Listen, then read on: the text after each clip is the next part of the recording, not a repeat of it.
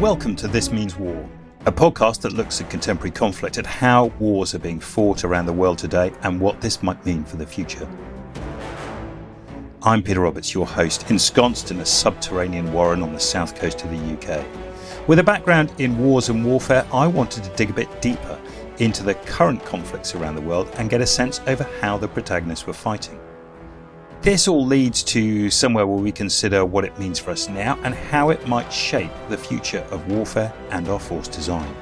The show is sponsored by Raytheon UK and is a production for the Wavell Room. Check out their website for more in depth military discussion at www.wavellroom.org. In the last decade or so, there have been evangelists who have claimed that much of the classical military theory that has been the basis of our understanding of war for the last millennia has been overturned by the arrival of cyber power and informational war. According to these commentators, classical concepts no longer have relevance. Take the ideas of forward edge of the battle area or front line of own troops, known as FEBA or FLOT in military jargon. These phrases, in a general sense, describe the front line of the battle or just behind it. According to those who espouse these narratives about warfare, given the arrival of cyber, a medium that does not abide by physical or geographical boundaries, future wars would be fought over a highly dispersed and disaggregated space to those or to these people who talk about these ideas and those that parrot their views, the informational battles would accentuate this and make the ideas of FLOT and FEBA irrelevant. The same goes for the concepts of interior and exterior lines. These concepts, exploited as far back as Frederick the Great during the Seven Years' War and used to their advantage by Robert E. Lee at Antietam and George Meade at Gettysburg, exploit the advantages of the defender's physical space to move forces, supplies, and equipment to positions faster than an attacker can move outside the defended area. Simply put, the interior lines inside the defended position are shorter than those outside the exterior ones. Fundamental to the interior exterior line argument was the arrival of railroads in shifting a mass of heavy and bulky fighting equipment to and around theatres of war. In 1855, railway engineer Thomas Brassey constructed the first military railway, which was the Grand Crimea Central Railway. This was fundamental to ending the siege of Sevastopol. Whilst railroads continue to form an important part of war as it's being fought, little consideration has been shown in them by military since the end of the Cold War. The modern concept about war is that armies can be self supporting on roads using intensive road logistics. In the West, the restrictions and limitations of this methodology were experienced firsthand in Afghanistan, with the jingly convoys moving most everything through Pakistan to that landlocked country without usable railways. NATO militaries became adept, if not completely proficient, at prioritizing, loading, protecting, contracting, delivering, and unloading supplies across hundreds of miles of roads.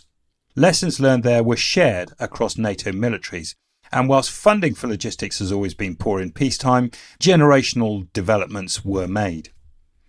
In Ukraine, by comparison, the failure of Russian logistics that are having to work through exterior lines as they attack Ukraine have become all too apparent. Their inability to deliver to their own deployed forces has been noteworthy. Even when they've been capable of living off the land as Napoleonic armies did, the supply of ammunition to them has been well reported as chaotic.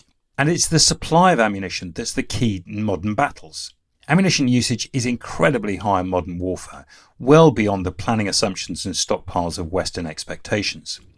It's noteworthy this is a common misconception after and between all major wars in most states.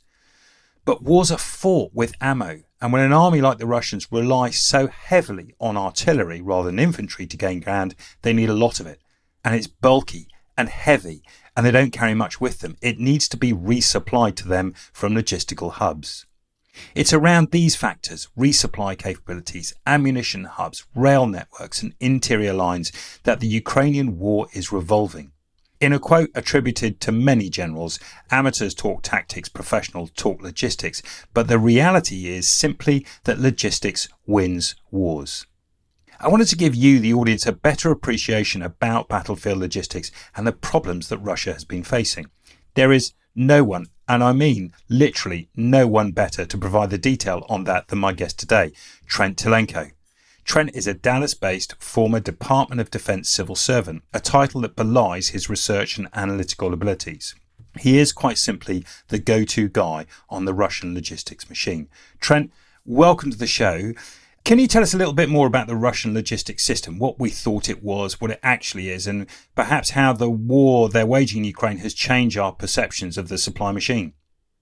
The biggest thing that has popped out of the Russia Ukrainian war is that Russia from the early 1940s till the 2020s simply has not joined the mechanized logistical revolution that started in the 1930s with things like forklifts and pallets and extended through things like ISO containers starting in the 1980s.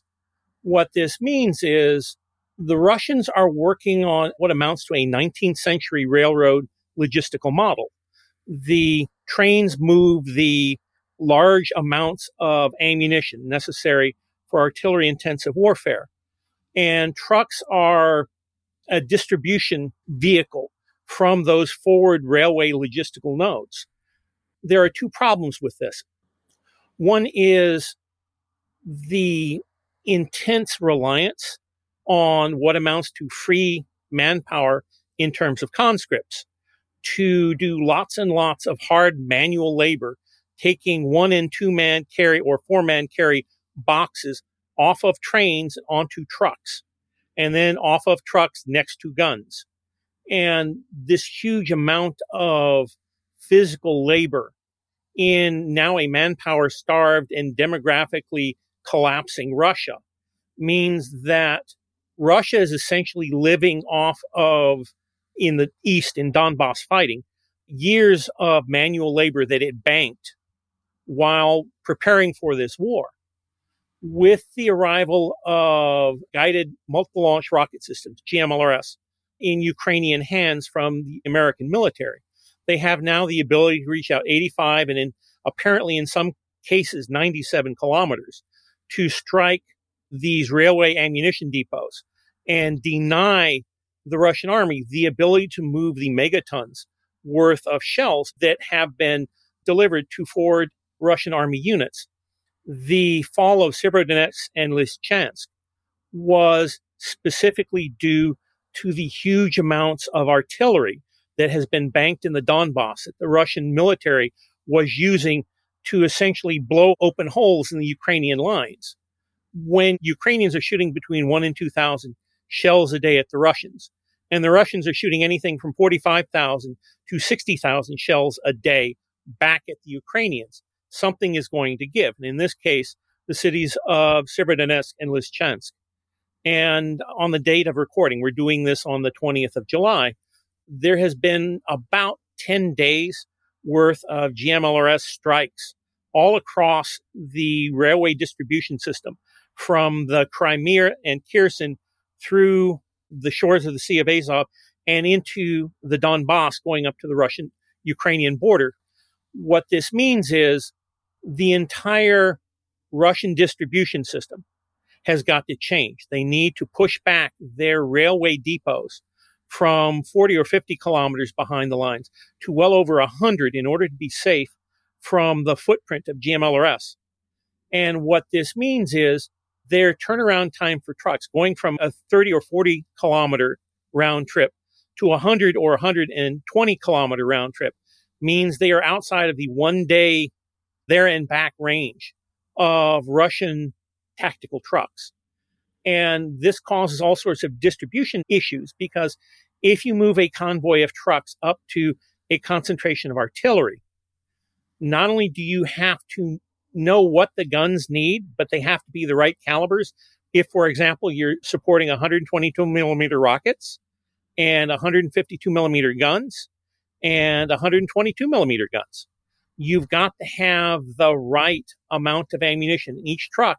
And when you get near the front lines and have to spread out and support the different batteries that are in different locations, there's going to be a amount of time that will take to unload the trucks, no less than three hours, probably closer to four or five. where they are moving 10 tons of boxed artillery ammunition off of trucks and next to guns. Then they've got to collect together this convoy of trucks from all these dispersed batteries and send it back down a ground line of communication. And here's the thing Ukrainian roads were none too good at the start of this war. When Russia has been throwing tens of thousands of shells a day at the Ukrainians' backfield, trying to cut off their supplies, and then they move forward, it requires an immense amount of engineering work to restore those roads. The Russians haven't invested in any of that until the arrival of GMLRS because they haven't had to. They have had railways which they have captured. Now they can't use the railways close.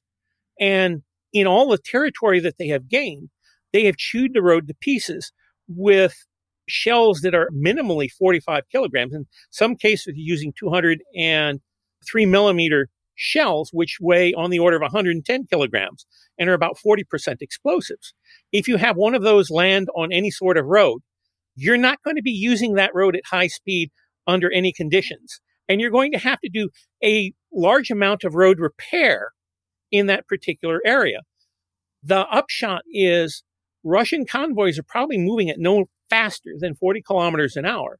And given the amount of road damage that the Russians have inflicted on the none too good Ukrainian roads, you're likely seeing a lot of spots where they're doing 20 kilometers an hour because they're looking carefully to see if they're not running over sharp pieces of metal or rocks from all the damage that Russian artillery has done. And then, of course, you've got 300 millimeter Smerch rockets, which come in with warheads that are heavier than those 203 millimeter artillery rounds. So if one of those lands on a bridge or a road, that's a cut. You're going to have to bring up some sort of engineering equipment to patch the road. And in a lot of places, Ukraine is very north south river rich. Every 20 or 30 kilometers, you need a bridge. And because the Ukrainians have been blowing bridges as they've retreated, and both sides have been shooting at bridges when it's key to one side's logistical posture, the bridging issues are immense. And when the Russians come in and put a pontoon railway bridge to cross an area where the Ukrainians have blown up the railway bridge for Russian logistics, those bridges are immensely vulnerable to GMLRS, which is a, think of a 700 kilogram rocket with 90 kilogram warhead that arrives at Mach 2.5. That is around 3,000 kilometers an hour.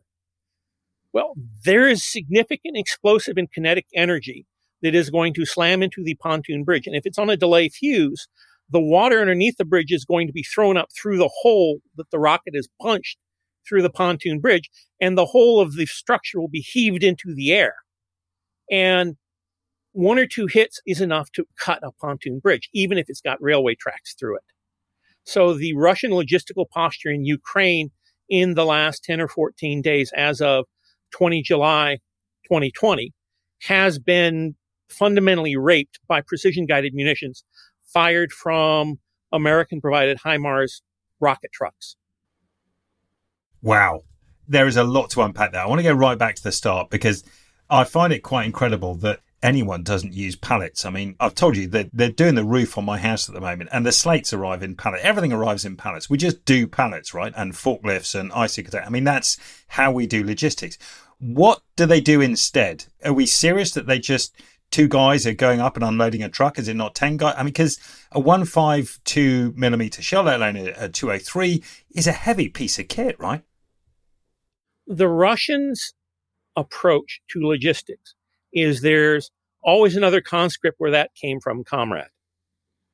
If your manpower is free and you have an economy that is threadbare and you're pushing it to the limit to produce weapon systems, and you've done this for 80 odd years, investing in forklifts and pallets and ISO containers is a monetary cost when you've got free labor. If you've got what amounts to indentured servitude, that is a form of involuntary slavery, to do your logistics, it makes no sense at all to invest in manpower saving devices to move things. Well, the problem for the armies of the Russian Federation is the 40 million odd people that live in Ukraine aren't in the former Soviet and current Russian army, they are on the other side. And they also don't have the manpower of Belarus or Kazakhstan or any number of former Soviet states that filled out that there's another conscript where that came from, comrade logistical paradigm.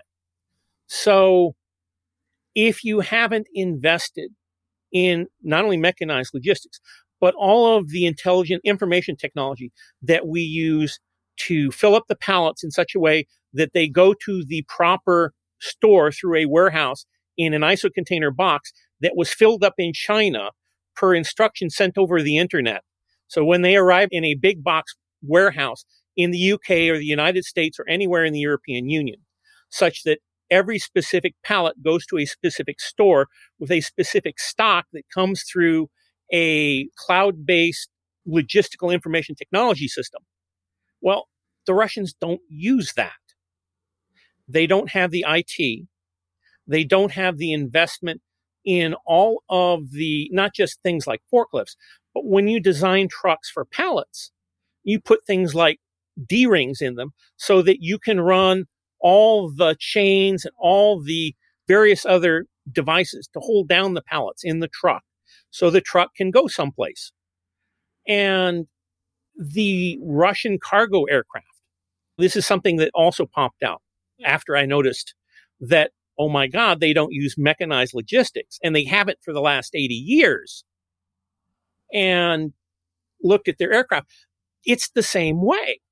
Their aircraft are built to go to unimproved airfields inside the territory of the former Soviet Union and land. And the assumption is there will be a large crew of conscripts locally to unload the airplane because you're doing cargo operations inside the Soviet Union or inside the former Warsaw Pact.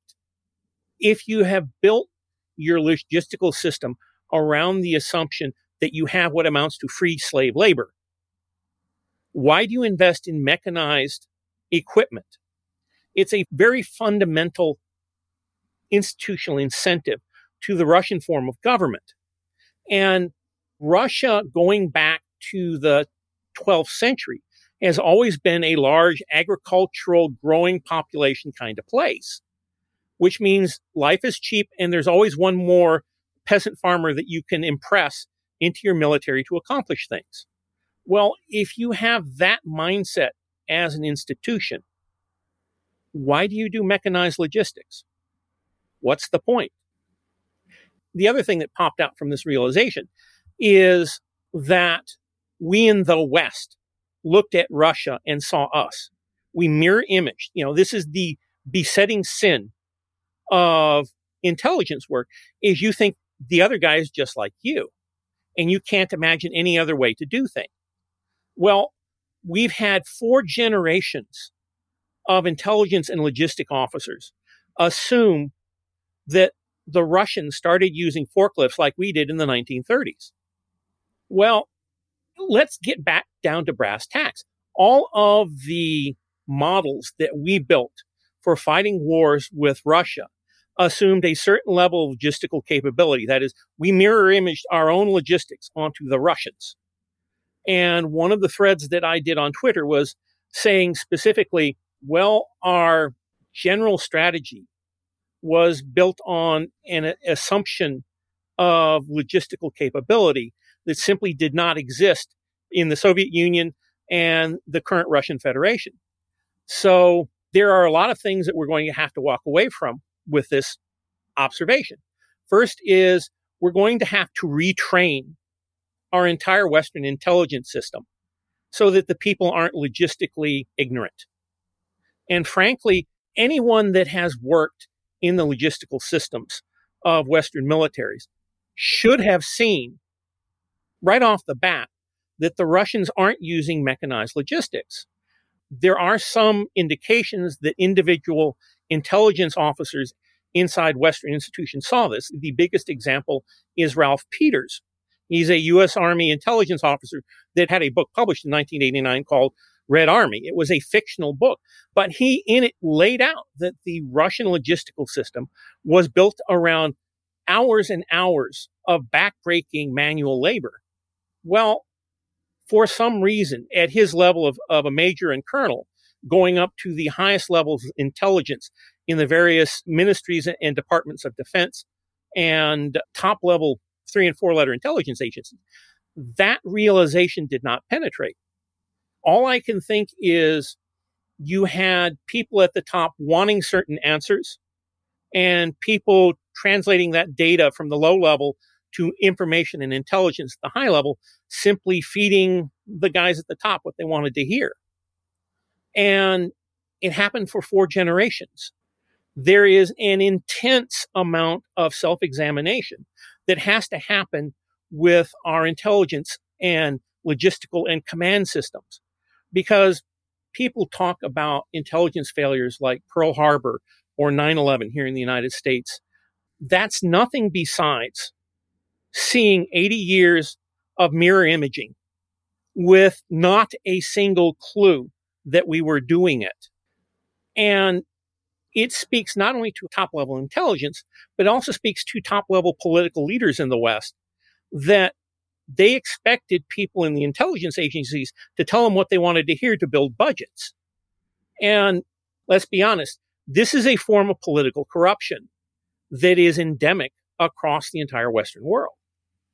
And asking the right questions is going to be an exceedingly uncomfortable task for a lot of people that haven't had to answer questions for generations.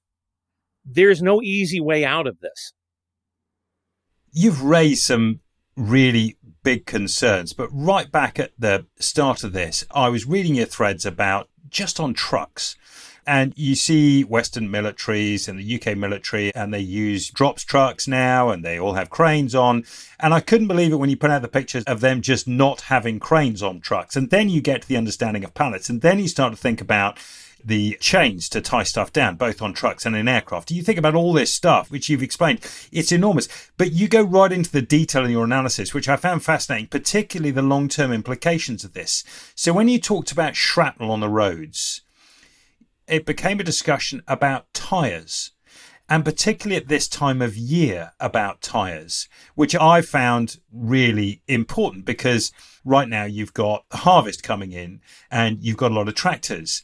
And you explained how the shrapnel on the roads in Ukraine was changing the dynamics about the potential for Russian harvest, right? Yes. Well, look, the Russians are pulling civilian vehicles out of their economy to go into Ukraine. You're seeing a lot of tractor trailers stealing Ukrainian grain, sending it to Russian ports, and they're being sent from there through Turkey mixed in with Russian grain. So people can't say, well, it's stolen grain. No, it's Russian grain. See? Ukraine was the third largest exporter of food grains in the world. They had the most discretionary grain in the right place to reach the Indian subcontinent and parts of Asia.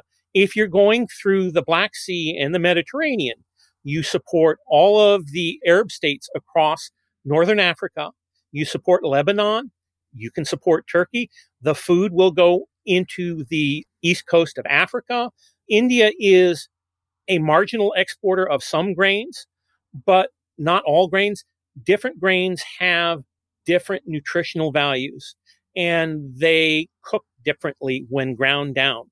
Things like gluten, in the amount of gluten in a grain, will result in different kinds of bread when you bake them. Different countries, because of their diets, want different grains to support those diets. And Ukraine provided all of the above because it had lots and lots of land with really, really thick black highly fertile soil. Well, that soil in the east and the south of Ukraine is now in the middle of a war. The Russians are throwing hundreds of thousands of tons of artillery shells. I mean, if you do a couple of how many shells does Russia shoot in a day? Calculations. They vary somewhere between 7,000 and 60,000. All right. Times what it's about 140 days as of the date of this. So when you do the high number, you're well over 7 million shells. When you do the lower numbers, you're on the order of 2 to 3 million shells. It's an incredible amount. And each one of those shells explodes and leaves hot metal shards, which is, you know, what it's supposed to do, throw fragmentation to destroy and kill things. And you have hundreds, if not now thousands, of armored fighting vehicles and trucks that have been destroyed by these shells on roads and in fields. And both sides have been using mines. It is going to take literally years to make safe a lot of the fields that were providing grain to the food importing Arab world. From the point of view of world food security, this is an utter disaster. And for Europe, it means possibly in a few months, waves of hungry refugees coming across the Mediterranean, landing in southern Europe and in southern England as they go through France to get to England. There is no good answer here. The problem with agricultural tires is twofold. One is logistics being used to move Ukrainian military equipment and ammunition into eastern and southern Ukraine are not being used to move all the normal gear that support a harvest. And the Russians have been systematically striking what amounts to John Deere dealerships all across Ukraine because those tractors are being used to salvage abandoned Russian trucks. So they represent a military capability for the Ukraine that they have to destroy. Well, this is resulting in a high level of attrition for high productivity agriculture equipment. In particular, the Ukrainians are not going to be able to produce or to move lots and lots of tires to this equipment. One, because it's being used to support artillery and troop movements into the east and south. And the other is the amount of damage being done to Ukrainian agricultural infrastructure is such that yes, Ukraine will get a harvest, but its ability to put large amounts of discretionary grain on the world food market is just going to tube. And the upshot is a lot of Africa and the Middle East are going to be short of food. And we're already seeing things like Sri Lanka, where for a lot of reasons they got the agricultural side wrong. There are a lot of other economic mistakes they made, but they had a hyperinflation for food and the government fell. And we can expect to see that repeated dozens of times in the coming months because of the upshot from there being no Ukrainian discretionary grain going out through Odessa, through the Black Sea to the people that need to eat. There are two sides to this that come out for me in terms of what does this mean for the future. The first question is aside from the wheat, which we get back to right at the end, and the economics of this. I'm presuming that China, maybe Iran, I don't know, I don't know, North Korea, DPRK, do they have similar problems with logistics as the Russians? I mean, I cannot believe that the People's Liberation Army in China don't use pallets and trucks, but again, they have a similar feeling about people and conscription and professionalization of services. So, what can we learn about our future war strategies from what we're seeing in Ukraine on the logistics front? Let's deal with China first on a number of levels. It is quite apparent from the supply chain logistics people that I've corresponded with on Twitter that Vladimir Putin, the president of Russia, gave Chairman Xi of China about a year's warning that he was going to invade Ukraine. China in that time has been buying large amounts of food for storage in the event of a protracted food disruption. So China is in tall cotton in terms of stored grain in their granaries across China because they've been putting a lot of effort into buying up stuff from the market. It has completely baffled people that watch agricultural supply chains why China was doing this. And I talked to a couple of the experts on Twitter and asked the simple question. Given what we're seeing in Ukraine and given the timeline that we're seeing of the Chinese buying, do you think that China knew ahead of time? And it was the shock of realization that came back from those supply chain experts that, yeah, that was the only thing that made sense. Now, as far as China and logistics is concerned, China has been on a one child policy for going on 40 years. They're starting to go deeply into population decline. China made out as if their population was going to keep increasing to the 2030s. The most recent data suggests that Chinese population may have started declining in the 2010s. So China has been investing a lot into high productivity logistics and high productivity civil engineering projects. If you look at the way China builds high speed railways, they have some really incredible machines which will take huge pre built concrete I beams and lay them with a minimum of manpower over huge 30 meter gaps. And you see this machine come up and lay a gap and then go to the next large column and lay another gap and go to another column and lay another gap. That is just incredible amounts of productivity in terms of replacing people with capital investment. And when you look at Chinese ports, which are moving, the term of art for moving an ISO container is TEU. And of the 10 biggest ports in the world, eight or nine of them are all located in China. They are the highest productivity container ports anywhere.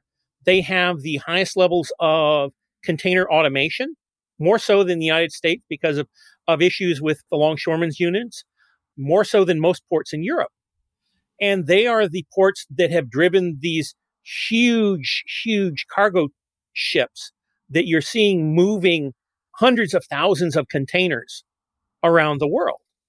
And China's infrastructure has grown so fast and driven the freighters to be big so fast that it's quite literally outgrown American port infrastructure and all but places like Antwerp in Europe because the Chinese have been throwing lots and lots of money into their civil economy and into their logistical infrastructure. And as far as the Chinese military, look, the Chinese economy was used as a place to do cheap warehouse work for big box retailers across the Western world. With a cloud based IT system and sources of goods manufactured in China, you can put all the retail goods on a pallet for a container that will go to a certain warehouse. Each of the individual pallets will go to individual stores through a, a built in repurchasing system, which drives the whole of the Western economy. This is just in time retailing on a global scale. The problems that we have been seeing since COVID 19 jumped on the world in the last quarter of 2019 is this supply chain has been utterly disrupted, in particular by the Chinese lockdowns. When you lock down three of the 10 top ports in the world, all the intermediate goods that go to final manufacturing in the West, that is, things like cable harnesses that go into cars. You can't run a car without the wiring that goes from the engine to the CPUs that control the engine that give it a environmentally safer exhaust and run all of the diagnostics that are in every modern car. Well, if you can't get that cable that's necessary for the car from China through one of these three ports, then you've got to shut down a Mercedes plant in Europe or a Ford plant in the United States or a Republic of Korea auto manufacturer like Hyundai because they all use the same sources in China, provide those same sorts of parts. And because of it, the Chinese military is working off the Chinese economy. That is, it doesn't invent anything new. It uses what it has available. And it doesn't have available the amount of manpower. This is why China has professionalized and shrunk its military these past 10 years. It doesn't have as many bodies and has moved into mechanized logistics because its economy has, because the economy doesn't have a lot of bodies. So the idea of striking systematically artillery depots still applies, but the Chinese simply have much more in the way of mechanized logistics to rearrange their depot system behind the line that Russia cannot because Russia has not made 80 years worth of investment or five years or one year or six months or a day into forklifts and pallets and ISO containers. And more importantly, the cloud based IT systems that allow everything in the supply chain to talk to one another to know where a good is in the supply chain. Let's be honest. Today's ISO containers are 1950s warehouses. Everything that we used to keep in warehouses, we track in ISO containers everywhere from a port like Shanghai in China to a Mercedes plant in Germany. Now, whether it goes by ship or gets put on a railway that goes from China through Russia into Europe, there's a little beacon in those containers that says, I'm here, that passes through electronic wickets that tell them, okay, my supply is right there. There are huge firms that do nothing but provide IT services to that sort of supply chain. All right. If you've built an economy around that sort of mechanized logistics with IT support, you're going to have a lot more punch. That is, the PLA will have a lot more logistical punch than the Russian military at any given distance. Trent, I could talk to you for hours, but we run out of time, genuinely, and we didn't even get to casualty rates or force designs or what the IRGC or the uh, Iranian forces have got. But thank you so much for coming on the show. There's always part two yeah, we will definitely have to do that. But I've got to say, I'm left with this understanding of logistics being much broader. And in this case, we have logistics being the centerpiece of the next phase of the war with the arrival of GMLRS and HIMARS for the Ukrainians, about how that is shifting potentially the balance of power and the sustainability, the resilience that the Russian forces are able to withstand in terms of their own resupply. It's been absolutely phenomenal. Thanks for coming on the show. And you can follow Trent on Twitter, and I thoroughly recommend you do so. His threads are absolutely superb. I hope you enjoyed the show. Do subscribe, leave a rating and a review on any of your podcast streaming channels. These really help us to shape the content, our approach, and reach new audiences. Please also send us your suggestion about topics or conflicts you'd like to see us cover. We have a packed schedule over the coming months, but we'll certainly respond to your demands. Email me at thismeanswar at wavellroom.com.